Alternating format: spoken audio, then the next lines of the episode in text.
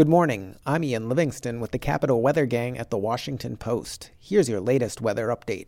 Morning sunshine will give way to increasing clouds through the day. It's a touch cooler and breezier than yesterday as highs head toward the upper 40s.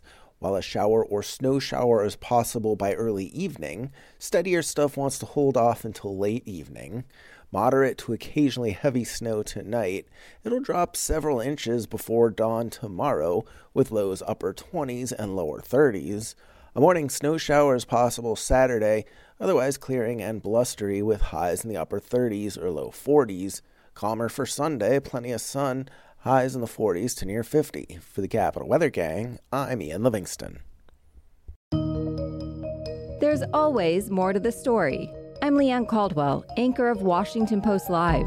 Each week, we bring you inside conversations between the newsroom and the people we cover. From global leaders enacting change to cutting edge artists redefining our culture. And we make you and your questions part of every conversation. Listen to Washington Post Live wherever you get your podcasts and watch on demand at WashingtonPostLive.com.